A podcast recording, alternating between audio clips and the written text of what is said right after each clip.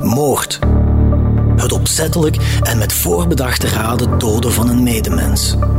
Het is het zwaarste misdrijf dat iemand kan begaan. We zijn er op een akelige manier door gefascineerd. Hoeveel romans, films en andere verhalen behandelen dit duistere thema? Helaas is moord niet altijd fictie. Integendeel. Er wordt gedood uit passie of jaloezie, uit wraak, lust, voor geld of botweg uit haat. In deze reeks analyseren we verschillende ophefmakende Limburgse moorddossiers, van plaatsdelict tot veroordeling. En gaan we op zoek naar de motieven die in het verknipte hoofd van de dader zijn gruwel rechtvaardigen. Ik ben Geert op Teinde en dit is Van Moord tot Verdikt. Wie wurgde Neske? Deel 5. Een moordgolf in Limburg. In de week na de moord komen een aantal mogelijke verdachten in beeld. Wat kan je daarover vertellen? Er was een man met een, een gevangenisverleden en ehm, die zou in de stationbuurt van Hasselt opgemerkt zijn geweest uh, met schrammen in zijn gelaat. En die man, zijn ex-vrouw, had ook de naam van mijn grootvader, Van de Weijer. Terwijl het totaal geen relatie was met de familie Van de Weijer, van mijn grootvader. Dus dat was ook allemaal heel erg verwarrend. Maar uiteindelijk um, was die man met die schrammen, dat hij eigenlijk uh, uh, werkte in een bar in Antwerpen. Dus die had een, een alibi. En er was ook nog klopjacht op een 28-jarige man die een gevangenisverleden had met geweld. En die had in café SOS verbleven, maar die had daar dan schulden gemaakt en die schulden niet betaald. En werd hij daar aan de deur gezet. En die heeft dan uh, in het café Brouwershuis zich stiepelzat gaan drinken. Uh, dus de klanten en de uitbater van dat café hebben bevestigd dat die 28-jarige jongeman ook uit beeld moest gehaald worden, want dat hij dus een alibi had. Mm -hmm. Die sporen die leveren niks op. Het onderzoek ja, begint dan op dat moment al, al te stokken. Hè. Ja. Maar dan in augustus 1971, hè, bijna een jaar, ongeveer tien maanden na de feiten, dan komt er plots een nieuwe verdachte in beeld. Ja, augustus 1971 komt er de Duitser in het vizier. En de Duitser was een man die opgepakt was wegens een brandkastkraak. Met heel veel geld was eruit gestolen van een syndicaat of zo. Dus dat waren grote sommen geld. En dat verhaal is dan als, als volgt nog verlopen dat er ook nog bij die diefstal een, Genkenaar betrokken was. Um, en dat was een uitbater van een café op 200 meter van het winkeltje van Neske. Dus dan hebben ze de link gelegd tussen de brandkastkraker, de Duitser, en een handlanger van een café op 200 meter van de winkel. En dat die beide mannen ook wel eens sigaretten kwamen kopen in de winkel. Dat zal zo wel geweest zijn. Maar dan hebben ze uiteindelijk die, die man opgepakt en die hebben ze zwaar op de rooster gelegd. In hoeverre, wat moeten we ons daarbij voorstellen? Hè? Dat is moeilijk, maar ik heb ook nog altijd zoiets van ja, iemand die brandkasten gaat kraken. Hè? Of uh, ik geloof dat hem ook nog in kerken, attributen in kerken is gaan stelen. Dat zie ik nu niet direct uh, bij Niske Boederie binnenstappen om acht uur s'avonds. Uh, om zich daar te verschuilen in een slaapkamer. Om dan haar te vermoorden en de poot van het bed op haar keel te zetten. nee, dat klopt niet volgens mij. Ik zit aan de eettafel van Nicole Grégoire in Sauveterre, Zuid-Frankrijk. Ons gesprek heeft al heel wat informatie opgeleverd. Maar zoals dat vaak gaat in onopgeloste moordzaken, komen er ook nieuwe vragen over de moord op haar grootmoeder Neske. Het is niet zo dat de politie stilzit in die tijd. Want, zoals u daarnet hoorde, passeren enkele zeer interessante verdachten de revue. Maar ook de laatste verdachte, de Duitse brandkastkraker, wordt vrijgepleit. En dan valt het onderzoek stil. Tot er elders in Limburg iets gebeurt wat de alarmbellen bij de Tongerse speurders opnieuw doet afgaan. Die zaak in de Koorstraat, uh, zo vroeg in het begin van mijn carrière, uh, die heeft heel veel indruk op mij nagelaten. En die indruk heb ik nog. Toen dat gebeurde was ik uh, ja, een jaar en, en, zeven maanden bij de BOB. Toen ze opgeroepen werden was ik thuis en kreeg ik telefoon. Hè. Kunt je dringend terug beginnen, want ik had eigenlijk verlof. De auto in en hup, erop af. Laat vallen wat je vast hebt en daar naartoe. Ja, daar waren ze al met, uh, met een stuk of vier ter plaatse. Eh, ik had al heel wat gezien hoor, maar uh, ja, dat was dan nieuw. Hè. Maar als je dat ziet, dan word je kwaad op degene dat gedaan hebben. Dat. In minder dan een week tijd vallen er in september 1972 in Limburg liefst drie doden te betreuren. Allemaal oudere, alleenstaande mensen, die in de vroege avond overvallen werden in hun woonst, waarna ze zwaar mishandeld, gekneveld en gewurgd werden. Telkens voor wat schamele centen. Op 16 september wordt de 80-jarige Truike Reinders vermoord in haar Langgevelhoeve in de Helzoldstraat in Helchteren. Gewurgd met een nylonkous, waarna de arme vrouw nog een prop in de mond geduwd kreeg. De volgende dag is er opnieuw een overval, ditmaal in Zonhoven, en alweer gericht op een oudere persoon. Het heeft niet veel gescheeld of er was nu al een tweede slachtoffer gevallen. Maar gelukkig is de man net even de deur uit als de dader of daders binnenvallen. Vier dagen later, op 21 september, hebben de 75-jarige Fientje Bruinings en haar 70-jarige buurman Gerard Frederiks uit de Koorstraat in Kermt veel minder geluk. Ze komen brutaal aan hun einde, terwijl ze televisie zitten te kijken in de huiskamer van Fientje. Zij wordt uiteindelijk zittend tegen haar bed teruggevonden en is gewurgd, alweer met een nylonkous. Gerard zit nog in de sofa voor de tv en is klaarblijkelijk gewurgd met zijn bretellen. Een dubbele moord, die mee onderzocht wordt door de speurder die zo net aan het woord was. De man, die liever anoniem wil getuigen, is een oud BOB'er. Een lid van de bewakings- en opsporingsbrigade dus. Die meer dan 50 jaar na de feiten nog steeds onder de indruk is van zoveel gruwel. Dat waren heel eenvoudige mensen. Uh, die vrouw die was uh, niet zo goed te been. En dat was ja, 75 jaar en dat was een weduwe. Uh, ook, laten we zeggen, voortijdig een beetje wat ouder geworden en in armoede. En die wilde dan toch haar een tuin behouden, wat schijnt, omdat ze dan toch wat groentekjes zelf kon. en, en Frederiks, de overbuurman, die toch ook alleen woonde, die kon haar daarbij helpen.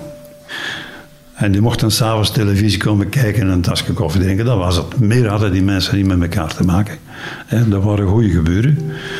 Maar eh, ik zeg het allebei in armoede. Als je, als je de foto's bekijkt van het interieur daar, dan zie je dat dat geen rijke mensen zijn. Dat zijn sukkelaars. Eh, die Frederiks had een pensioen van 4000 frank. Die, die was zijn been verloren omdat hij een overwegwachter was in een tijd. En daar is hem een keer een been kwijtgeraakt met een ongeval. En had een pensioentje van 4000 frank. Voilà. En die hebben, die hebben ze gewoon koelbloedig vermoord. Hè, op een, op een gruwelijke manier. Die meneer Frederiks, dat was, uh, die was nog allee, fysiek redelijk goed. Ondanks het feit dat hij maar één been had. Maar die zou dan toch wel verzet hebben. Hè. En uh, ja, hoe ze toegetakeld zijn en met welke, uh, totaal, totaal uh, onmenselijke manier dat die behandeld werden. Dan, dan werd ik kwaad. Meteen na de moorden op Truiken in Helchteren en op Fientje en Gerard in Kermt zijn de speurders ervan overtuigd dat het om dezelfde daders moet gaan of dat er tenminste een link is. Want er zijn te veel overeenkomsten om nog over toeval te kunnen spreken. De methode waarop het gedaan is, het, het geheel van het, het beeld, hè, dat stemt overal overeen. Uh, het ging telkens om, eigenlijk om alleenwonende personen, alleenwonende bejaarden die overvallen werden. In Kermt, in de Koorstraat, waren er wel twee, maar die woonden tegenover elkaar. En die werden dus op een schandalige manier eigenlijk afgemaakt. Hè. Die werden gewurgd, die kregen een voorwerp in de mond geduwd. Dat was in, in uh, Kermt, die was gewurgd met een nylonkous. Die man met een soort bretel en nadien kregen die ook iets in zijn mond. Zodanig dat hij zeker niet, moesten ze terug tot leven komen, dat ze zeker niet konden roepen. En er waren nog andere overeenkomsten ook. Uh, bijvoorbeeld de sleutels van de achterdeur. De sleutels waren overal weg. En de elektriciteit was afgezet. Hè? Er was ook een, uh, een, gerucht dat rondging, en dat we wel opgevangen hebben. Dat was dat bij die geval en vorige geval, uh, die, of, of, andere die, die nadien nog gekomen zijn, dat daar tapijtverkopers in de straat geweest zijn. En uh, men heeft ergens kunnen vaststellen, maar ik weet niet juist waar, dat die tapijtetiketten uh, aan de achterkant dat die waren weggenomen. Die waren weggetrokken en verdwenen. Dat zijn eigenaardige dingen die een normale inbreker niet doet. Dat, is, dat geeft ook zoiets aan, uh, het zijn dezelfde. De BOB heeft het over vorige en latere gevallen. Jammer genoeg heeft hij gelijk. Als ik het archief van het Belang van Limburg raadpleeg, kom ik te weten dat er van 1970 tot 1974 talloze gelijkaardige moorden plaatsvinden in heel de provincie en in verschillende Limburgse randgemeenten. In totaal gaat het om 17 overvallen op bejaarden, waarbij 12 mensen worden omgebracht en waar slechts in enkele gevallen een dader kan worden geïdentificeerd. En geloof het of niet, maar de reeks start op 20 oktober 1970 in een kruidenierswinkeltje in Tongeren. In Eskimo 3, dat begint het. Hè. Nu, uh, zelf ben ik daar nooit geweest, hè. maar uh, die zat er natuurlijk beter voor. Hè. Die, had een winkeltje, die had wat geld. Daar was het uh, beter ingericht en zo dan, dan in de Koorstraat in Kermt. En daar was ook te werk gegaan op een. De, een Eskimo 3 die is ook gewurgd met een, een, eigen BH.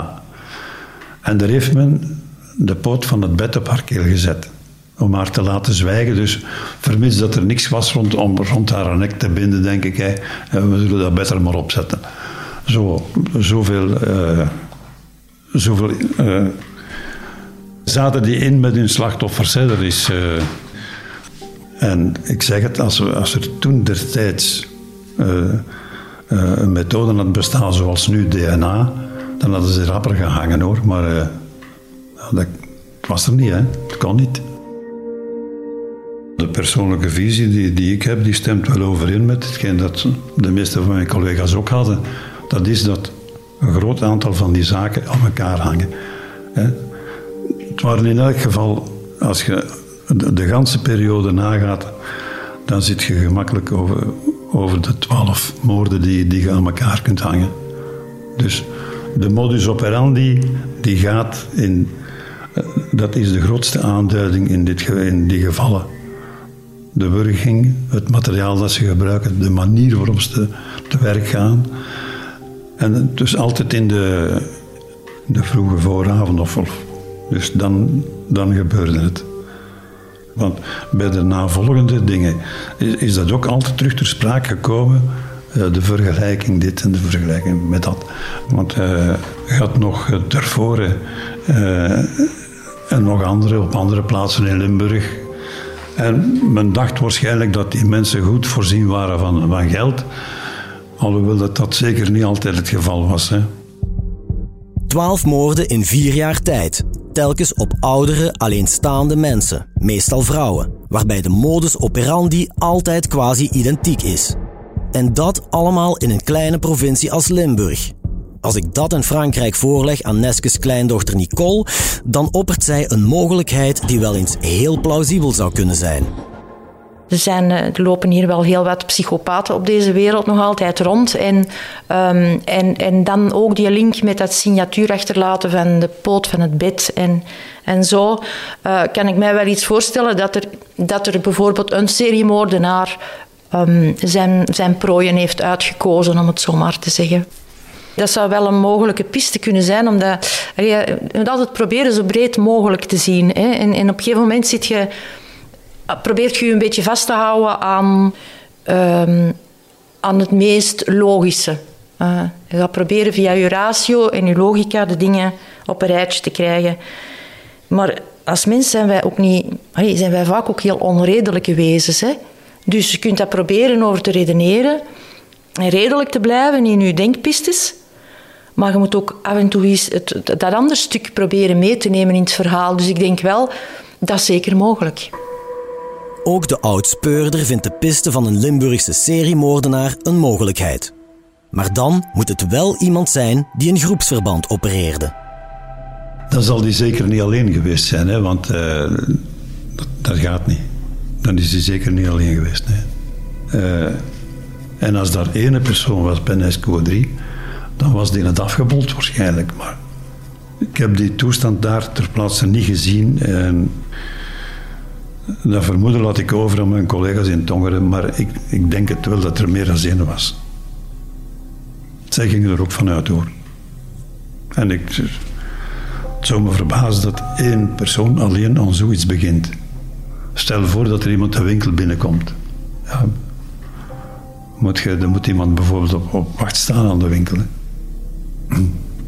Dat is mijn gedachte erover. Ja. Een bende, een seriemoordenaar of nog andere pistes. Wie er ook achter de moorden zit, het resultaat is telkens hetzelfde. Er sterven mensen en in veel gevallen komt de dader ermee weg. De vraag is dan: hoe kan dat? Hoe is het mogelijk dat zoveel moordzaken in die tijd nooit een ontknoping hebben gekend? Ja, de tijd was toen anders. Hè. De eenheden waren anders samengesteld. Er waren, er waren twee parketten, dat was zo gescheiden. Er waren toen vijf districten in eh, Limburg. Dus het Hasselt, Tongeren, Mazeik, Leopoldsburg en Genk.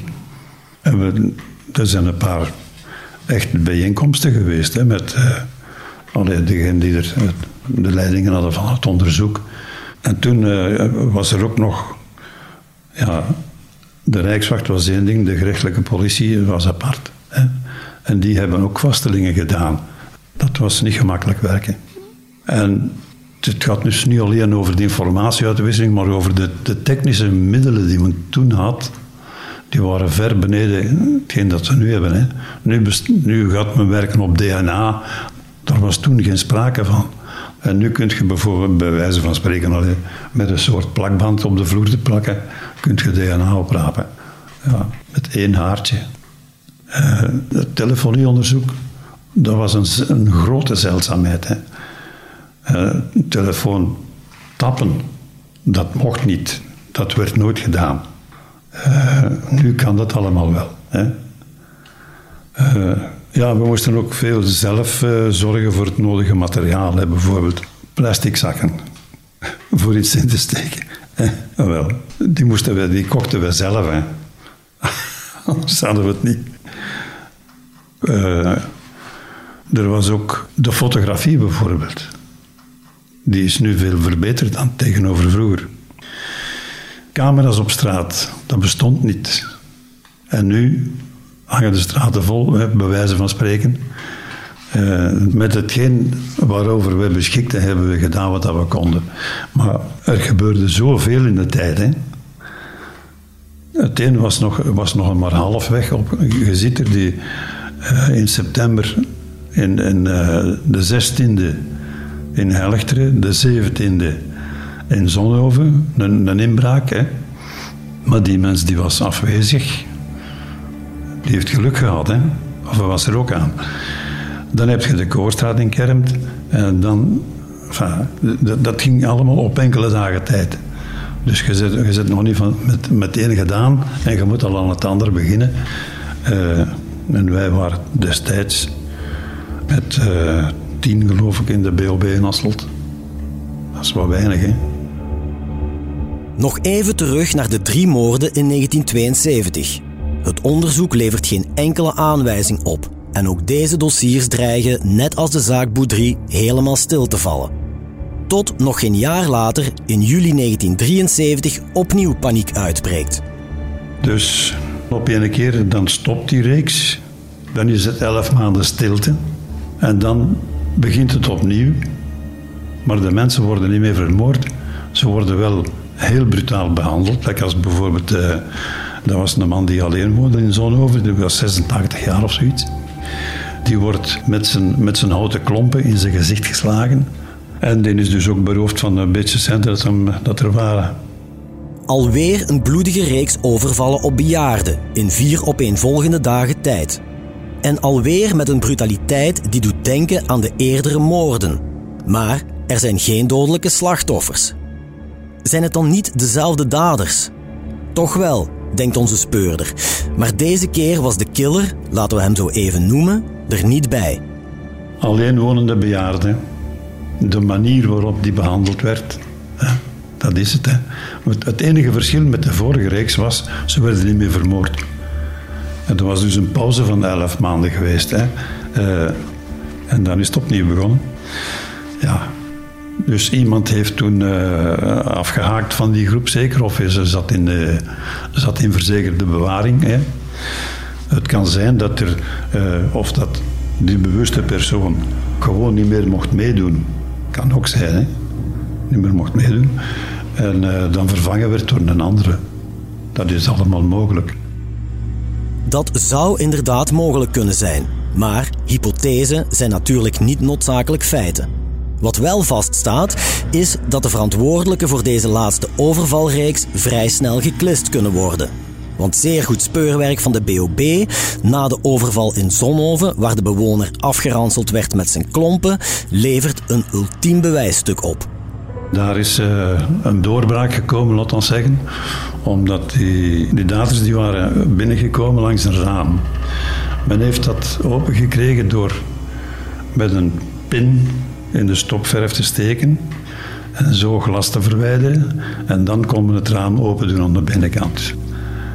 Nu, uh, wij als BOB'ers, we hebben dus dat raam uitgeschroefd en dat is dus met macrofotografie uh, onderzocht, de plaats waar die pin heeft ingestoken.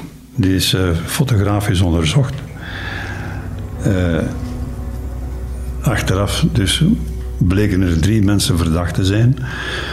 En dat was bij het diensthof van de BOB van Mazeik toen.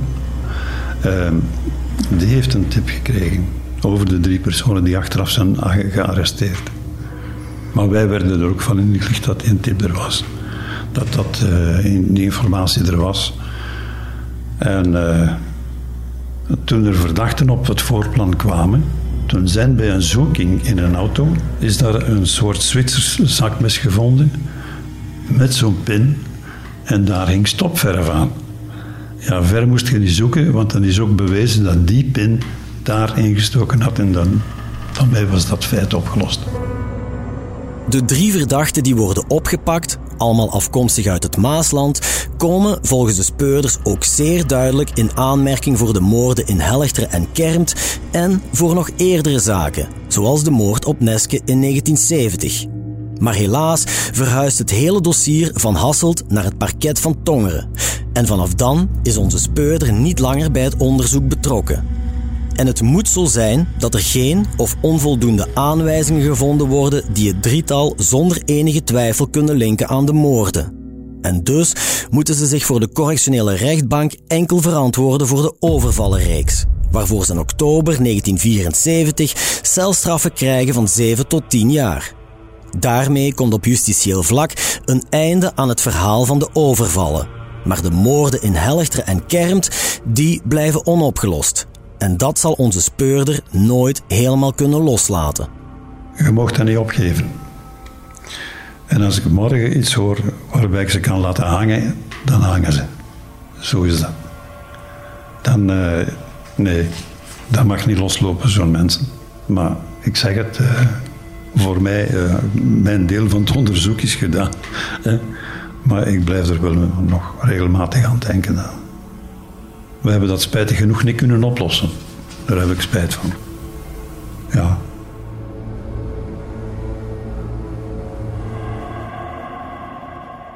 Ook de moord op Neske blijft net als zoveel andere zaken onopgelost. En ook al zouden de speurders destijds mogelijke linken met andere moorden hebben onderzocht, toch kunnen we dat niet meer verifiëren. Want nogmaals, het dossier is spoorloos. Wat ermee gebeurd zou kunnen zijn, probeer ik uit te zoeken in het Rijksarchief van Hasselt, waar tal van historische documenten worden bewaard. Ook zeer veel moorddossiers, vertelt hoofdarchivaris Rombout Nijssen. Wij uh, maken een selectie van de archieven van de overheid, het gedeelte waarvan wij vinden dat het belangrijk is om later de geschiedenis van onze provincie te reconstrueren. Dat bewaren wij. Wij bewaren hier archieven van alle rechtbanken in Limburg, van alle parketten in Limburg, van uh, de meeste gemeentebesturen, van OCMW's, van kerkfabrieken, van ministeries. Maar het gaat altijd over de inhoudelijke kwaliteit van die archieven. Dus dingen die belangrijk zijn om de geschiedenis te reconstrueren, die gaan we bewaren en andere dingen niet. En dat heeft voor gevolg dat we bijvoorbeeld van, van rechtbanken uiteindelijk 20, 25 procent van het archief dat daar gevormd wordt bewaren omdat dat gaat over uh, gerechtelijke onderzoeken die belangrijk zijn, of om gerechtelijke uitspraken over het bezit van, van dingen die belangrijk zijn, omdat ze de enige rechtsgrond zijn voor dat bezit. Maar anderzijds zijn er ook ministeries die maatschappelijk heel erg relevant zijn, maar waarvan dat archief niet allemaal even belangrijk is. Bijvoorbeeld het ministerie van Financiën.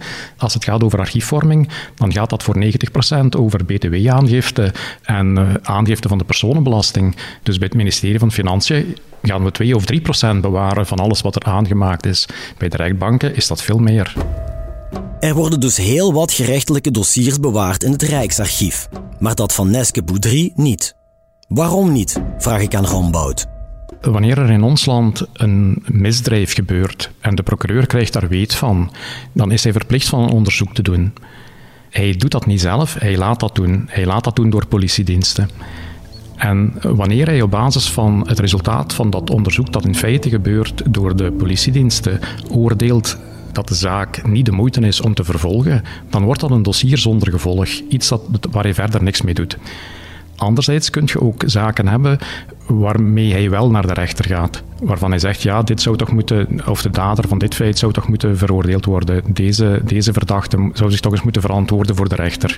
Maar dan kan het zijn dat de rechtbank zegt, ja, eigenlijk gaat dat hier over iets wat we, niet, wat we buiten vervolging moeten stellen. En dan, dat noemen we dan een dossier buiten vervolgingstelling. Als de rechtbank beslist van het verder niet te vervolgen. En de derde categorie, dat zijn de dossiers die wel leiden tot een rechtszaak. Dus je krijgt bij het parket, naar aanleiding van misdrijven, drie verschillende soorten dossiers. Dossier zonder gevolg, dossier buiten vervolgingstelling of dossier dat leidt tot een rechtszaak. En die worden alle drie anders behandeld als het gaat over bewaren of vernietigen van die dossiers. De moordzaak van Neske heeft nooit geleid tot een buitenvervolgingstelling of een rechtszaak, want er waren zelfs geen verdachten die in aanmerking kwamen. Dus blijft er maar één mogelijkheid over, namelijk dat het dossier zonder gevolg geclasseerd is. En dat is de finale doodsteek geweest voor het dossier Boudry, vermoedt Rambout. Inderdaad, het, uh, het, onderzoek heeft niet geleid tot het identificeren van een verdachte. En, en er is dus nooit een, nooit een gerechtszaak van gekomen. En dat noemen we archieftechnisch een dossier zonder gevolg. En daardoor heeft het dossier van uh, Neske Boudry hetzelfde lot ondergaan als de andere dossiers zonder gevolg. Volgens mij is het dus vernietigd het dossier van het parket, dat, dat zou ik niet meer zoeken. Dat, ik ga ervan uit dat dat er niet meer is. Maar anderzijds is het zo dat dat onderzoek ook op andere plaatsen sporen nagelaten kan hebben. Wat ik daar straks vertelde, die procureur die gaat dat onderzoek destijds niet zelf gedaan hebben. Die gaat dat toevertrouwd hebben aan politiediensten. En stel dat hij aan de BOB van Tongeren in der tijd zou gevraagd hebben van ga eens met die mensen in de geburen praten of zo en maak daar eens verslagen, bezorg mij die. Dan gaat de BOB dat gedaan hebben en verslagen bezorgd hebben aan de procureur. Maar gaat ook in zijn eigen archief een exemplaar van dat verslag bewaard hebben. Hetzelfde voor de gerechtelijke politie. Misschien is het zelfs de, de, de stadspolitie geweest die er het eerste naar buiten gekomen is, die de eerste vaststellingen gedaan hebben. Dan gaat daarover ook een verslag in het, in het archief van de, van de stadspolitie zitten. Dus het dossier bij het parket, dat, dat zou ik niet meer zoeken, omdat daar zo heldere richtlijnen zijn voor het lot van dossiers zonder gevolg. Maar eh, de sporen die dat nagelaten heeft in politiearchieven, dat is, misschien nog een, dat is misschien nog een optie. Dan gaat je het dossier zelf niet meer hebben, maar je gaat een virtueel archief kunnen samenstellen op basis van de stukken die nog in de archieven van verschillende politiediensten zitten. Rombout is er dus quasi zeker van dat het dossier vernietigd is. Quasi, dus niet helemaal. Is er dan misschien toch nog een waterkans dat het dossier nog ergens integraal terug te vinden is? En niet alleen in fragmentjes bij de BOB of de gerechtelijke politie, zoals de archivaris suggereert. De kans is miniem, zegt Rombout, maar het zou kunnen. Al moet iemand het dossier dan hebben meegenomen zonder dat het geregistreerd werd. Vandaag zou dat onmogelijk zijn, dankzij een doorgedreven registratie. Maar tot 25 jaar geleden was dat een heel ander verhaal, zo blijkt. Ik ben kort voor 2000 hier in Hasselt beginnen te werken en ben ik ook begonnen met uh, archiefinspecties. En uh, ik herinner mij uh, archieven van Rijkbanken, archiefruimtes van Rijkbanken, waar inderdaad tussen de rekken open dozen stonden of, of open plekken in de rekken waar je ziet dat dossiers uitgehaald zijn of waar delen van dossiers uitgehaald zijn. Dus ik denk wel dat, het, dat er op dat vlak vroeger bij de griffies van heel veel rechtbanken een cultuur was van wie, wie hoger geplaatst is dan degene die, die, die het archief beheert, heeft het recht om zich toegang te verschaffen tot het archief en daar de dingen uit te halen die hij omwille van zijn beroep nodig heeft. Waar dat vandaag toch veel, veel beter georganiseerd is in die zin dat er bij de grote rechtbanken altijd iemand aangesteld is die het archief beheert, die de sleutel heeft van de archiefruimtes en die ook registreert wie wat meeneemt en wie wat terugbrengt. Als we even verder gaan op deze piste, zou dan ook de mogelijkheid kunnen bestaan dat iemand het moorddossier van Neske moedwillig verduisterd zou hebben, omdat er misschien bezwarende elementen in stonden voor de ene of de andere persoon. Het is een hypothese die een getuige mij in de loop van mijn onderzoek off the record heeft toevertrouwd. Want wie in die tijd geld had, kon alles, zo klonk het. Maar wat dat betreft is Rombout zeer duidelijk. We zitten in de sfeer van de misdrijven, hè? maar een gerechtelijk dossier uh, verduisteren, dat, dat zou toch wel uh, dat, dat zou een heel ernstig misdrijf zijn. En dan zou ongetwijfeld de procureur ook in gang schieten als er uh, aanwijzingen voor zouden zijn. En ik denk niet dat die er zijn. Nee. Ik denk zelfs, maar nu speel ik een beetje onderzoeker, wat ik niet ben. Ik denk zelfs dat als je het dossier zou willen vernietigen, dat je dan beter gewoon ervoor zorgt dat de wet wordt toegepast en dat de regels toegepast worden. En dan wordt het archief ook vernietigd. Dan is het ook weg. Goed, laten we er dan vanuit gaan dat het dossier daadwerkelijk door de papierversnipperaar is gegaan. Wanneer zou dat dan gebeurd zijn? Alleszins na 1997, want in dat jaar heeft Nicole de stukken nog ingekeken.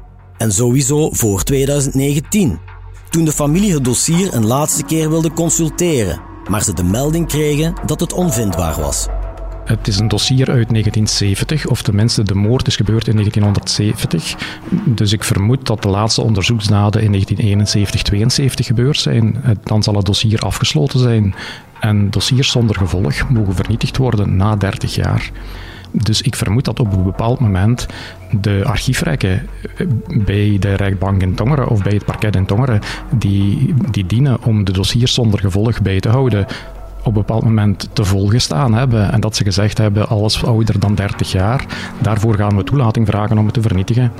En dan zal die toelating gegeven zijn en gaat die vernietiging uitgevoerd zijn. Dat is mijn idee daarover. De moed zakt me in de schoenen. Het dossier van Neske Boudry lijkt inderdaad hopeloos verloren. Daar is nog amper een spel tussen te krijgen. Maar is er dan over de moord helemaal niets meer terug te vinden in het Rijksarchief? Of misschien toch nog een allerlaatste strohalm? Ja, ja, we hebben er toch nog wel iets van. En uh, dat komt doordat wanneer de procureur een, een, onderzoek laat uitvoeren, dan wordt dat geregistreerd in wat wij het notitieregister noemen. Het notitieregister van het parket.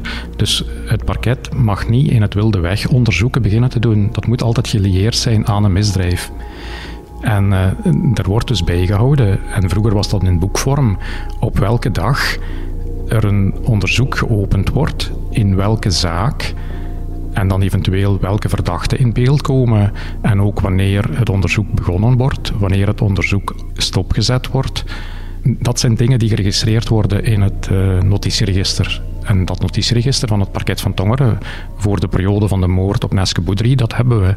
En zo kunnen we dus vaststellen wanneer het onderzoek begonnen is en wanneer het geëindigd is. En, en, en het, dossier heeft ook een, het onderzoeksdossier heeft ook een nummer gekregen. En dat is het eigenlijk. Ik fleur weer helemaal op en ik vraag Rambout of ik dat notitieregister van het parket eens mag inkijken. Dat kan en we maken een nieuwe afspraak. Twee dagen later legt de hoofdarchivaris in de leeszaal van het archief twee kleppers van boeken voor mijn neus. Elk makkelijk 20 centimeter dik. Geert, weet je nog op welke datum het gebeurd is? Uh, ja, uh, 1970, uh, 20 oktober. Dan ga ik ervan uit dat dat onderzoek ook op 20 oktober begonnen is, ofwel de dag daarna. Ja, de 21ste is het uh, lichaam ontdekt, dus dan voilà. zijn de vaststellingen gebeurd.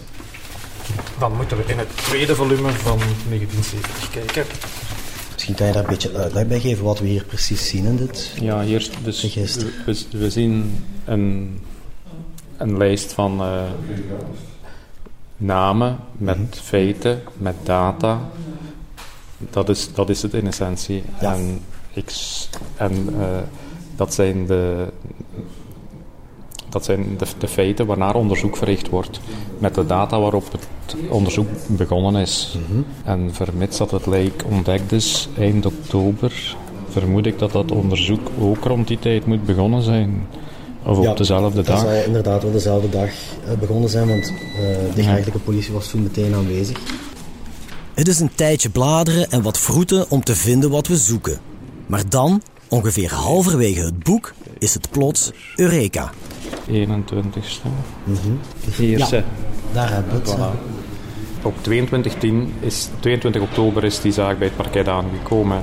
Mm -hmm. Op 21.10 zijn de vaststellingen gedaan. Ja. En de feiten worden op, voorlopig, worden op dat moment voorlopig gesitueerd. Ofwel 2010 ofwel 21. Dat, dat, dat is waarschijnlijk die nacht. Was, ja, ja. ja. ja Dat- en de politie van Tongeren...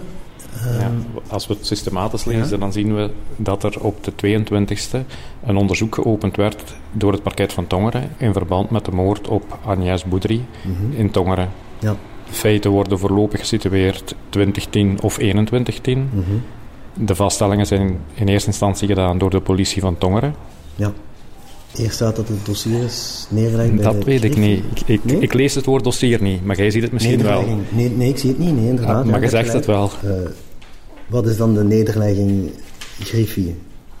Hoe interpreteer jij dit dan? Dat eh, er is iets neergelegd bij die Griffie.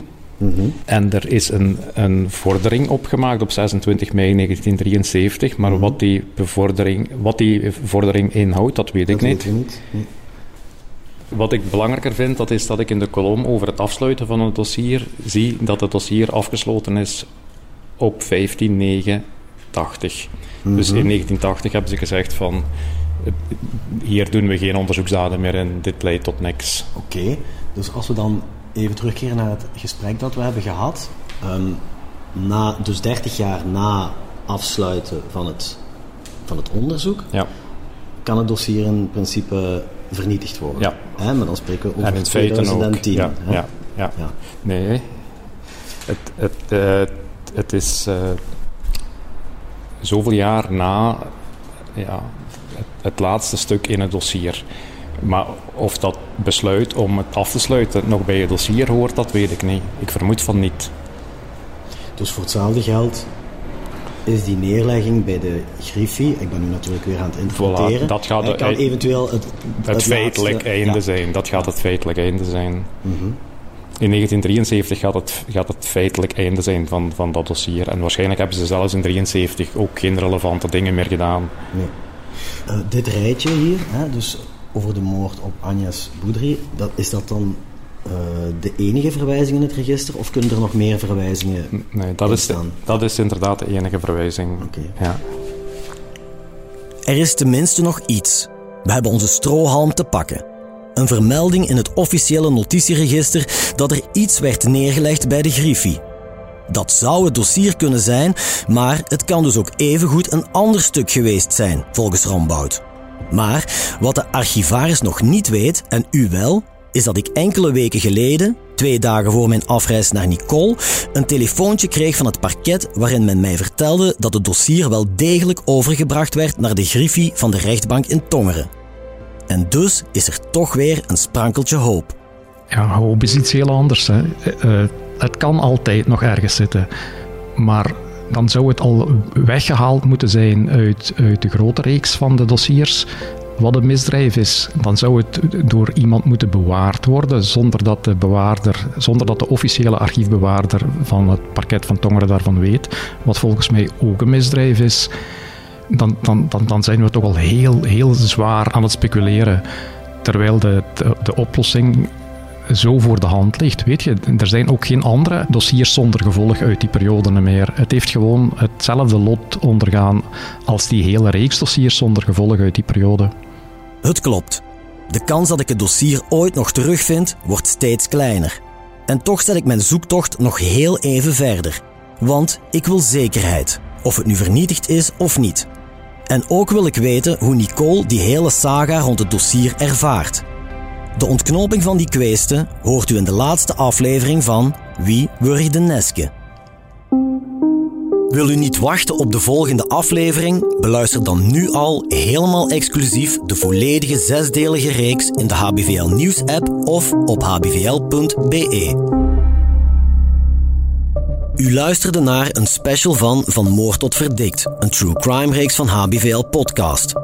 Samenstelling door Geert op Teinde. Montage en audioproductie door de buren. Chef podcast is Geert Nies.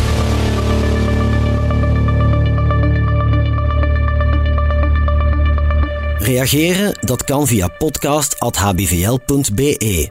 Benieuwd naar wat er in de wereld gebeurt en wat dit juist betekent voor onze provincie? Ontdek onze voordelige leesformules op hbvl.be/voordelig.